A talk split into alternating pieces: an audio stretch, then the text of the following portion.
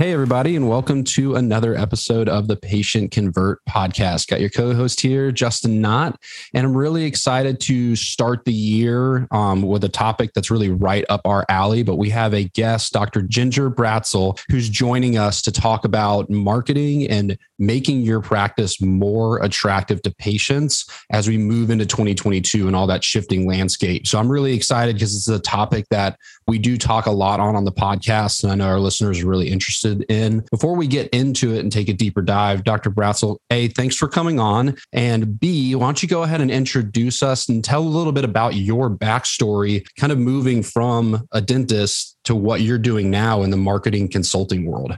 Yo, thank you so much for having me on. Hey guys, I'm Ginger Bratzel and it's wonderful to be here. But my background, yes, is in dentistry. Wanted to be a dentist all my life. And in fact, I bought a dental practice before I was even out of dental school. I was so set on where I was going to go. I had been searching, everything like that, left the old dentist there to run it. And I knew it had a lot of problems, but I knew shiny, perfect me with a new dental degree and all this fancy equipment's going to run in there and just change the world. And boy, I got slapped in the face and a big, huge disappointment. So I went around building my business the wrong way for a long time. I got more in debt. I spent a lot of time doing things, getting extra initials after my name. Everything kind of what they taught us in the industry, it all revolved around the care and what you did. And so, you know, I had to stop doing that because all I was doing was hurting myself and not building the business. And so turned around and looked at it from a business building standpoint and was like, you got to give more people what they want and to be able to communicate them and what they want and all those underlying factors that I never got in dental school. So when I figured that out and I looked at it and really started talking to them differently, positioning us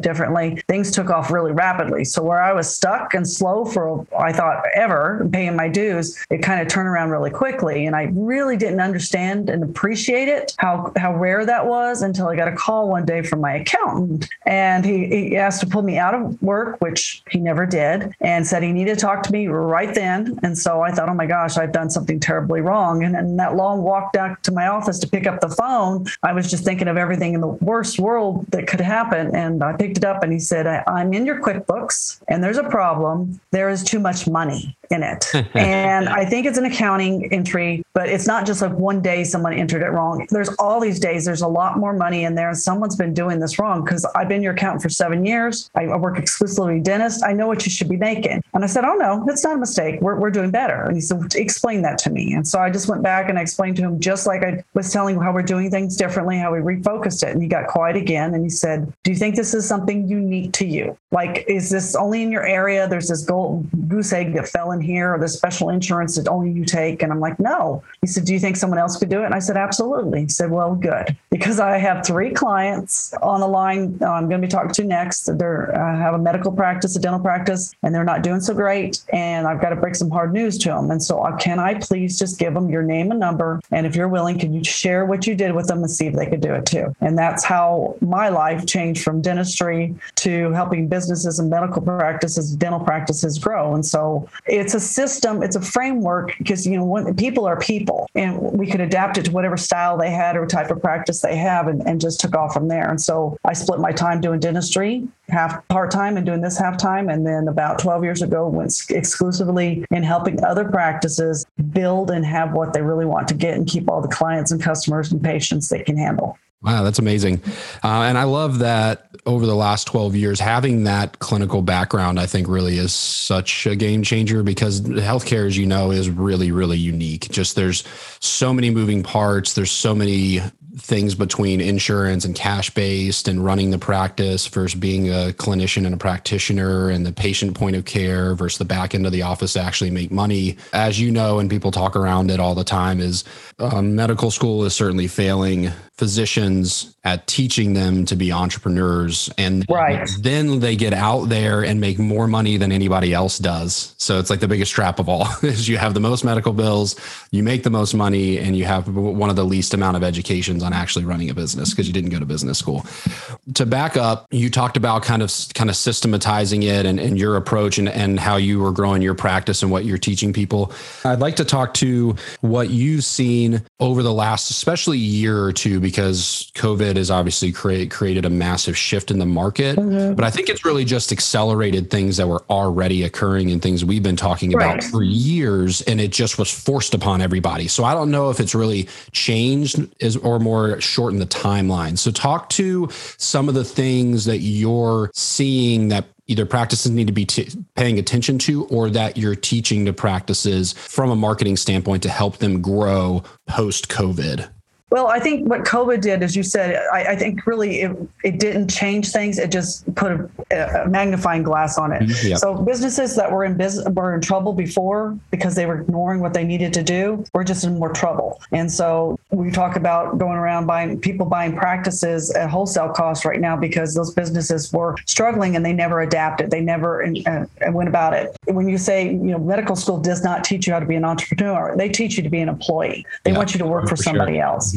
And if you do want to be an entrepreneur, they go through and they say, find somebody who's really smart, hire them, and they'll run it, which I think is another mistake because you cannot hand off responsibility as the leader of the ship with the driven and the vision and going forward. Because even if that person wants to help you and they hire another person that wants to help you, you think about it being in a boat. Everyone's paddling a different direction. It's never going to go forward. So as a captain, your job is to synchronize the strokes. They're doing the work, but you're having the vision, you have the map and the compass, and you're leading your troops off and the way to go it. But I think a lot of people, when it came to before COVID and still now, they put too much power into outsourcing things. So they buy stuff. I go to dental conventions and they don't know if I'm a marketer. They don't know if I'm a dentist. And I go to marketing conventions. They don't know either way. And healthcare professionals, this is literally what people say, are easy targets. Someone says, I want to get in this business. I'll be a website designer. That's what they'll say. And they say, okay, you have no experience. You have no idea what you're doing. Go out and go after healthcare professionals because they have discretionary income. They don't know what they're doing. Go after them. You'll kill it in that market. And that's what they always tell them, the first market. So the most inexperienced people in marketing are going after, and there's hard to sort who knows what they're doing and who doesn't when you don't know what's doing. So you have to be in charge of that vision and know what's going on. Doesn't mean you have to run it. You don't mean you have to do it yourself, but you have to understand what's going on. And so, people were dependent on social media saying, well, I need social media. I got to get this out there. I've got to have a website. I got to do this. I want to have a blog or a podcast. I'm going to throw it out there. But there's no vision and intention behind it. And when COVID happened, what patients were longing for the most was a stability and security and to have that connection. And people have put, practices have put in so many barriers in between you and the patient that when this happened, you lost contact. It used to be in a just world a long time ago, when you got a patient, they were your patient for life. I had a patient who was 45 years old, and I was his second dentist in his life. That was a rarity because, and the only reason I was the second dentist is because he moved and his other dentist retired. He had to change. Now people are looking for a healthcare provider different every appointment. There is no loyalty. There is no longevity to that relationship. So we've got away from that. We don't have those personal relationships. Most of the entrepreneurs and the healthcare professionals I work for work in a community. They're not part of that community. They still treat it as very distant. And so when COVID happens, people are looking for that connection again and knowing you're going to be there. And, I had offices that shut down and said, because of COVID, we can't be open. We can't practice. They didn't have anyone answering the phone. You could still have people answering the phone. You could still see for emergencies. And so that relationship's gone, but it comes back. It always comes back to, you've got to really understand your ideal patient, what they truly need. And it's not a diagnosis. They need, is it confidence? They need pain relief. They need stability. They need to know a family members taken care of, very emotional phase. And all of that is built on that. And then whatever you diagnose is going to fulfill that. And that's what I think as a healthcare professional, they taught us to talk differently. We didn't call them people anymore. They're like, no, it's a male patient, age 42, instead of some dude. They don't let us say that anymore. But it comes back to this. This is some dude, someone's really important in the community and they deserve that connection. Yeah, I completely agree. And I think to your point there at the end, it's surprising because it's a mainstay in most other business verticals. If you're thinking whether it's the auto industry selling cars or it's real estate agents finding their niche of who they want to sell homes to, most other business verticals when you sit down, you do a business strategy, you think about who your consumer avatar is, and you put that on paper, and then that's who you're focusing on going after. And while most physicians who own practices and whatever, whether they're a dentist or they're a physician, they usually off the top of their head can tell you, well, these are the types of patients that I typically see, whether it's an age range or specific type. But I'd say 99% of the clients that we bring on board have never actually documented that. And then it's like, well, from a framework standpoint, what are you talking about? How are you positioning yourself? What type of patient? Because not every patient is right for you from the standpoint of, especially when you're thinking about your brand and your marketing online and what type of expertise you're trying to position yourself as. And that's really surprising because it seems like it's really simple, but I'd say most physicians just breeze right by it when they go about building their business and never actually sit down and say, hey, these are the types of surgeries I want to do more of. And from an equation standpoint, B, that means these are the types of patients I need to be marketing to. Right. And I think the easiest way to do this, because everyone says, well, how do I do that? And that gets very complicated. Let's take it back simply. We take it back as an exercise and said, who are your favorite patients? Okay. And so I said, give me 10 of them. And then all of a sudden we find, several things in common with them, but they really like this one guy. And, for me, I can tell my example, my practice, especially healthcare providers, they would go after, well, there's a new employer in town and they have blank X insurance and they pay okay. So I'm going to go after them. Well, that's the worst reason to go after somebody. And so, when we started looking at it, go back, who's our best patients? I had a lot of patients that didn't have insurance. I liked them. If they made an appointment, they showed up. They paid cash. Would you take a cash discount? Oh, heck yeah. I'm going to clear the whole day to come in. Could you do that for me? Oh, yes, I could. And, for my area where I was in my practice, we were kind of a rural overlap. I had a bunch of ranchers. They answered yes to every one of those questions for me. And so I was like, why don't we have 1,000 of those? And so all of a sudden, when I knew who they were, what they looked like, I gave them, my avatar name, what they drove. So my parking lot was accommodated so I could park a horse trailer in there because they usually came to town and did that too. Did you take cash? Some people say, no, we don't take cash. Yes, we take cash. Can you plan a whole day? Yes, we would do that. And so then my marketing message, I was talking in their language. It was at their level. It wasn't all dental terms or medical terms. We weren't giving diagnoses. I was where they hung out. So if there was some association they were affiliated with, I was in that association. We would send out mail. We would do targeted Facebook ads to those associations, to people in those groups. And it's just easier when you work with people you like. Yeah, absolutely. I couldn't agree more. How do you approach, I love your insights because you've been around for a long time doing this, there is a changing of the guard that is going on in the world of healthcare in terms of what I call the gray hair physicians and dentists, the ones that have been around for 30, 40 years. They don't put the emphasis on marketing because a lot of them honestly don't have to. They have a huge book of business. They have a huge deep well of referral sources. They're booked out 3 to 6 months, but you've got this whole other group that's coming out of their fellowships or coming out of dental school. They've grown up in a world of social media and digital marketing, and at least a high level understanding of the importance that's put on it. So you've got almost a power struggle. You've got young partners, and then you've got the partners that are like, I'm good. And it's not going to affect my bottom line one way or the other because I'm booked out for 3 months. So there's a really big, and that's unfortunately, like say in the orthopedic world, we get a lot of those calls that there's not much we can do because it's like, I'm the new partner. I just joined a practice. I'm out on an island at their new location. I'm the only physician here. I don't have a book of business. I don't have anyone referring to me, and I can't get any of the other partners on board to invest any money into marketing. Could you do anything for me? It's like, well, it's really difficult. So right. I love your insights because that is, it's already arrived. But how do you help practices that do have multiple board members involved making decisions, and you do have a very old school and new school approach to how they want to address marketing, and then you have budget sitting in the middle and nothing ever gets moved? Well, I go back to, I disagree about the older doctors saying that they're all set. I find a lot of them are set in their mindset, but those numbers that they have are plateaued and they're not continuing. So when we look at inflationary rates, they're actually down, but they're sitting on it and they're letting things go. So they've got an associate in there. They're going to let whatever happens, and they're going to leave it to them, or a lot of them are just going to let the practices die off and they're gone, which is unfortunate. I hate that part. So I hear that too. And then the other thing is, like you said, how do I make my doctor, senior doctor do this? How do I make them do this? How do I make this do that? And it comes back to a little bit of leadership, first of all, because if you are in charge of bringing in business, you have to have the tools and assets to do that. So when I put out a marketing budget and a marketing campaign, and I explained it to any of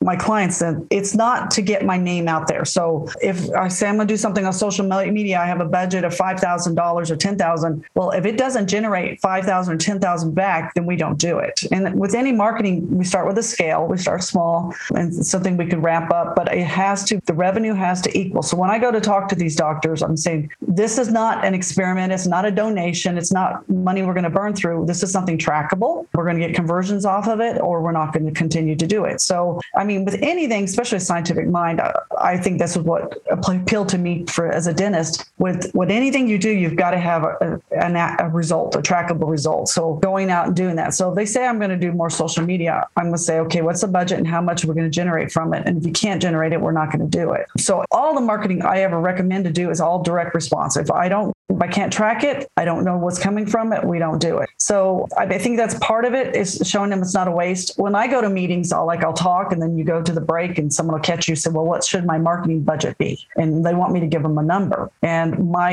answer is always, if I spend $1, I want $1 back. So I'm not telling you to spend 6% or 10% or whatever number it is, because if I'm not getting it back, I don't want you even to spend 1%. So it has to be trackable, it has to come back, and it has to show a result. How are you talking through the tracking side with clients? I'd say in the healthcare niche, it is more difficult than any other niche that is out there because of the EHR, the patient engagement platforms, and CRM. So you have triple the confusion and triple the lack of interoperability that exists. If you're a real estate agent and you can afford HubSpot, you can put every single client prospect in HubSpot.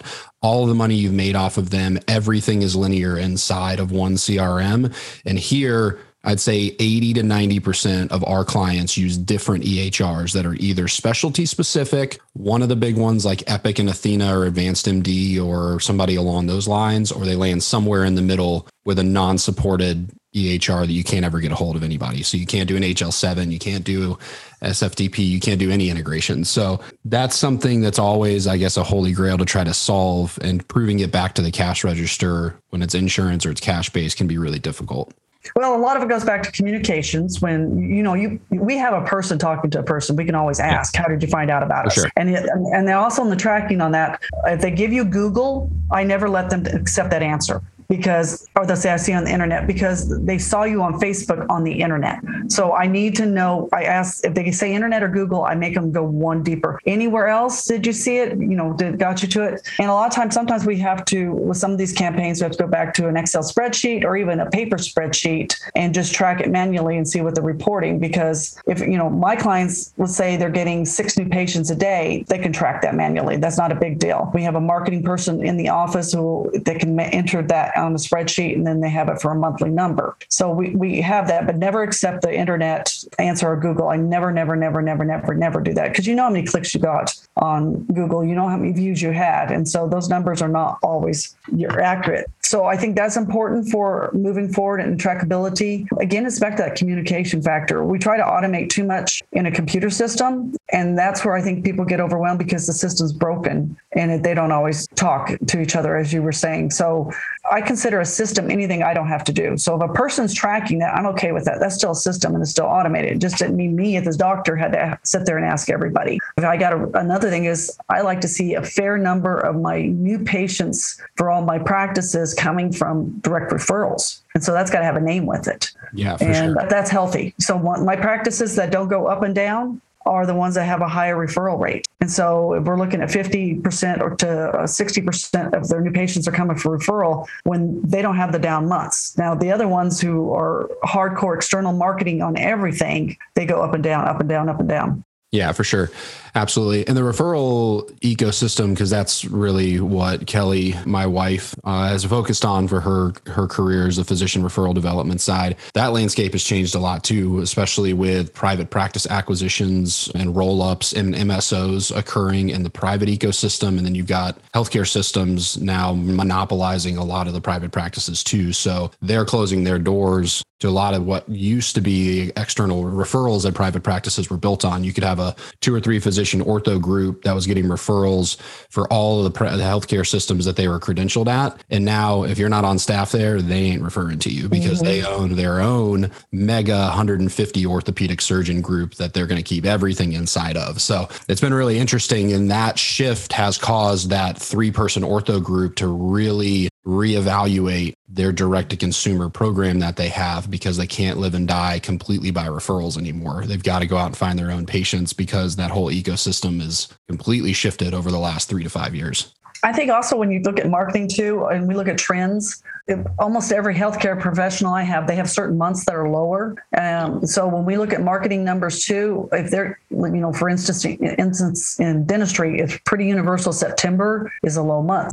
People are going back to school. Summers are over, that transition. And so when we talk about marketing efforts, if you're thinking about this September 10th and said, oh, I need the schedule full, it's too late. Even if you know it's coming. So we always put a 3-month rule on it. They need to prep up 3 months. So we build a marketing calendar in advance. So we know September's bad. We know we're going to up our efforts in July and August, even more than normal, to handle what comes into September. And then, in some professions, there's trends too, as far as crossing months. So September's low in dentistry. So if people come in for routine care every 6 months, that means February's slow. Well, February's a shorter month. So that shorter month's feeding September. So the effort's got to be up in February and on the ball to make sure that month doesn't slip away. Those are really good points. Yeah. Looking at the cyclical side of things is really important in healthcare. I think a lot of it has changed, like what we see on the medical side that used to be the golden months of November and December for several, especially surgical subspecialties, as people hit their deductibles and they get a bunch at the end of your testing and everything. Well, most people, especially if they've got a family plan, they're going to have a $15,000, $20,000, $25,000 deductible that they're not going to hit. So everything has changed in terms of when they're going to get that care. There's not much of a chance they're ever going to hit the deductible. So they're still going to be paying out of pocket. And that seemed to have, we still see surges for sure at the end of the year, like when we closed out the year and the tailwind coming off of that going into January. But I think it is important to understand things have changed, and because of how insurance has changed with that has changed what used to be like certain months you could rely on a huge surge of patients. And now you have to take that into consideration that probably won't happen, or at least won't happen to the extent it used to. Right. Yeah. And again, it's all back to that tracking and being really aware of your numbers. And so part of your projections and setting up that calendar is being aware of that. But I think any practice can have a certain feature months. So we're tying marketing to certain feature months of what you're going to focus on and market for specifically for, and letting people know that that's a feature month for that procedure. Now, it doesn't mean you're not going to do it any other time, but you're really working on getting the information out on that one. And not everything's tied to that theme. So everyone's working to it. That helps a lot of practices too. Yeah, absolutely. I couldn't agree more. What do you say to, because you hit on it a little bit earlier when you were talking, but I really preach, it's so critical to have the physicians, especially the physician owners that are the face of the practice, involved in the marketing efforts to an extent, within reason, obviously. What are you advising them in terms of how much time that they should commit? What should that look like? Because obviously their time is the most valuable resource in terms of them being in the surgical room versus them sitting in front of a camera filming videos. But what do you usually coach them on in terms of what they should expect, or we should be expecting out of them in terms of their involvement in growing the practice, growing the brand, and bringing new patients through the door? Well, looking at time, it's dollars you're working on your practice, not in your practice. They have to look at that. And so it's, that whole revenue where it seems like, well, I lost $1,000 because I was off doing a video. No, what are you going to generate in future income? So you're going to reuse your time wisely. But, I find most doctors are at least not seeing patients 1 day a week. So we ask them to take a half a day. It might be 3-hour block, but that's their marketing time, a designated time. It's set in stone. They don't make other appointments around it. They don't take phone calls during that time because it's a consistent muscle when they use. So that's maybe meeting with their marketing assistant, their marketing advisor during that time, their office manager, they're coordinating that, anything that needs to get done. But most of that legwork needs to be done by somebody else. If there's going to be a video shot, everyone's going to have everything set up. It's been discussed. And I really am a big believer on batching things. So they're not shooting a video, even if they put it out, an information video once a week, they're batching those up and they're going to do several weeks at a time. So your time is used wisely in that time, but you're getting your numbers reports. You're seeing what's working. If something's working, you have time to crank it up now and say, hey, let's put more money into that. If something's not working, are we going to evaluate what's happened on it? Are we not tracking it properly? Is it conversion? Because marketing, its only job,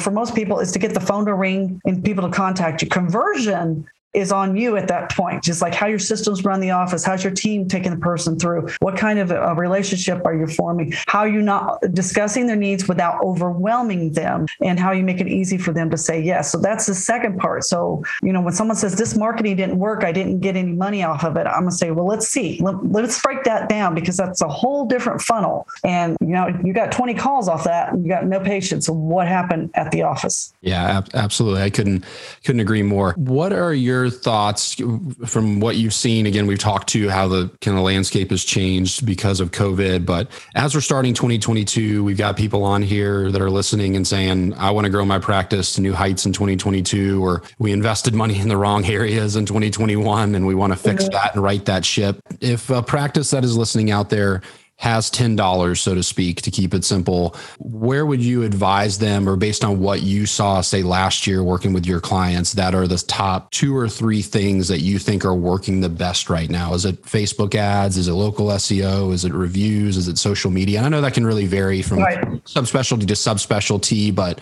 there's say 5 to 10 major things that most people will look at: organic social media, paid advertising on these 3 or 4 major platforms like search and social. What would you say that you've seen trends wise as we start this new year that would be the most important things to start looking at as a practice? So it's a new year and I had $10 to spend. I would not be putting it on anything external. I'd go into my own charts, my own files, and find anyone with unfinished treatment plans. And I would start with them first. It's like, how can I reinitiate that conversation? How can I get them back in the door? Maybe it was too big of a plan. Maybe we need to get them back in and rescale it and see what we can accomplish. But your relationship, when it comes to getting that traction with people you've already spent money on and time on, your fastest tractions with your existing customers that have not finished care, or if it's somebody who needs has been a while and you need to get them back through. Because if you have that relationship, maybe they need something else that wasn't diagnosed there. So it's about starting there. That's what I would do. And I like how you said things that are not working and I need to stop doing. That's what most people don't do.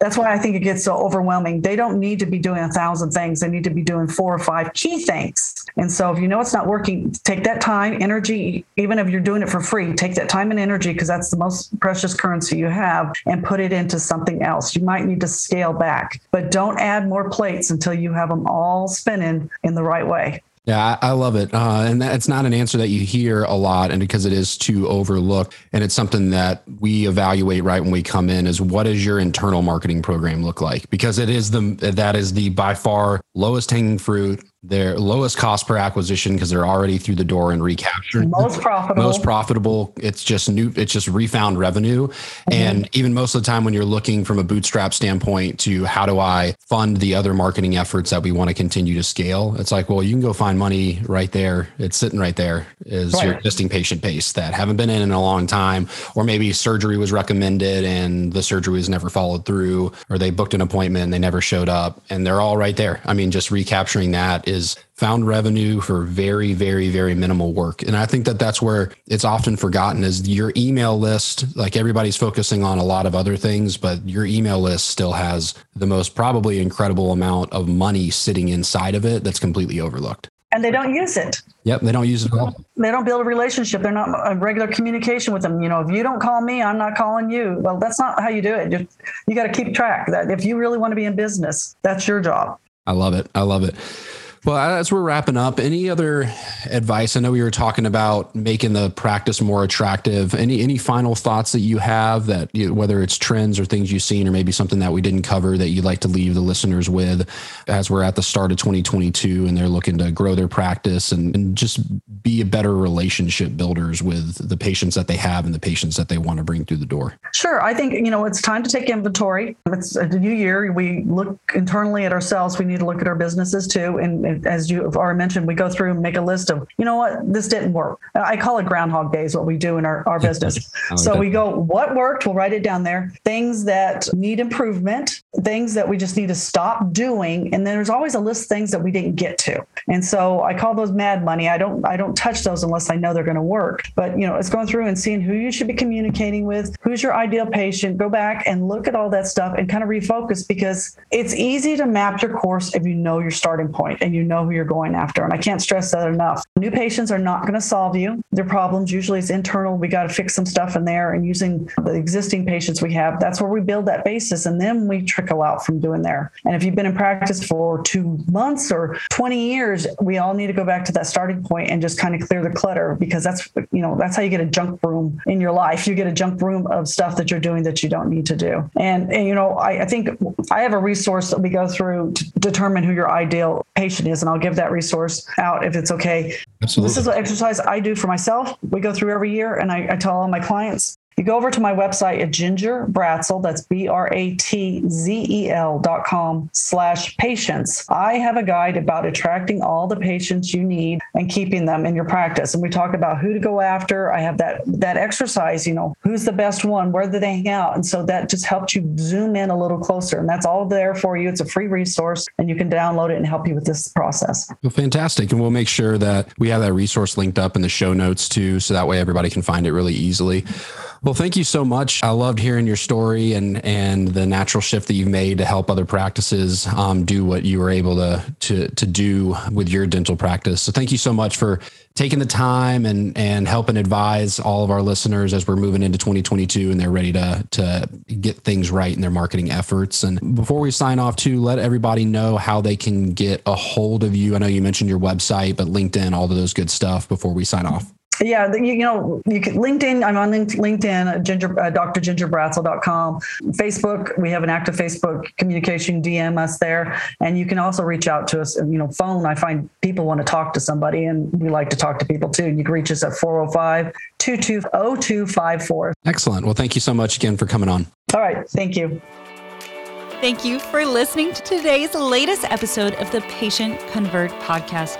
Don't forget to subscribe and review on your favorite podcast platform. We are on Apple, iTunes, Google, Stitcher, and Spotify, or you can sign up to receive the latest episode via email. Just check it out on my agency website or my personal website. And if you are looking for more amazing healthcare marketing information or just to engage, check us out at entropy.com. And for any of my amazing physician liaisons out there interested in growing their physician referrals or learning the strategies that it takes to build highly engaged physician referral networks, check out my website, kellyknott.com, where I have free webinars, free downloads, and of course, my online physician liaison training course, Physician Liaison University. And as always, I'm a huge believer in connecting, engaging, and supporting one another. And the best way we can do that is networking. And I always connect with you guys on social media. And one of my biggest social media platforms is LinkedIn. So feel free to connect with me there on LinkedIn or Instagram or Twitter at Kelly Knott. And thank you guys again for listening to the Patient Convert Podcast with your host, Kelly Knott.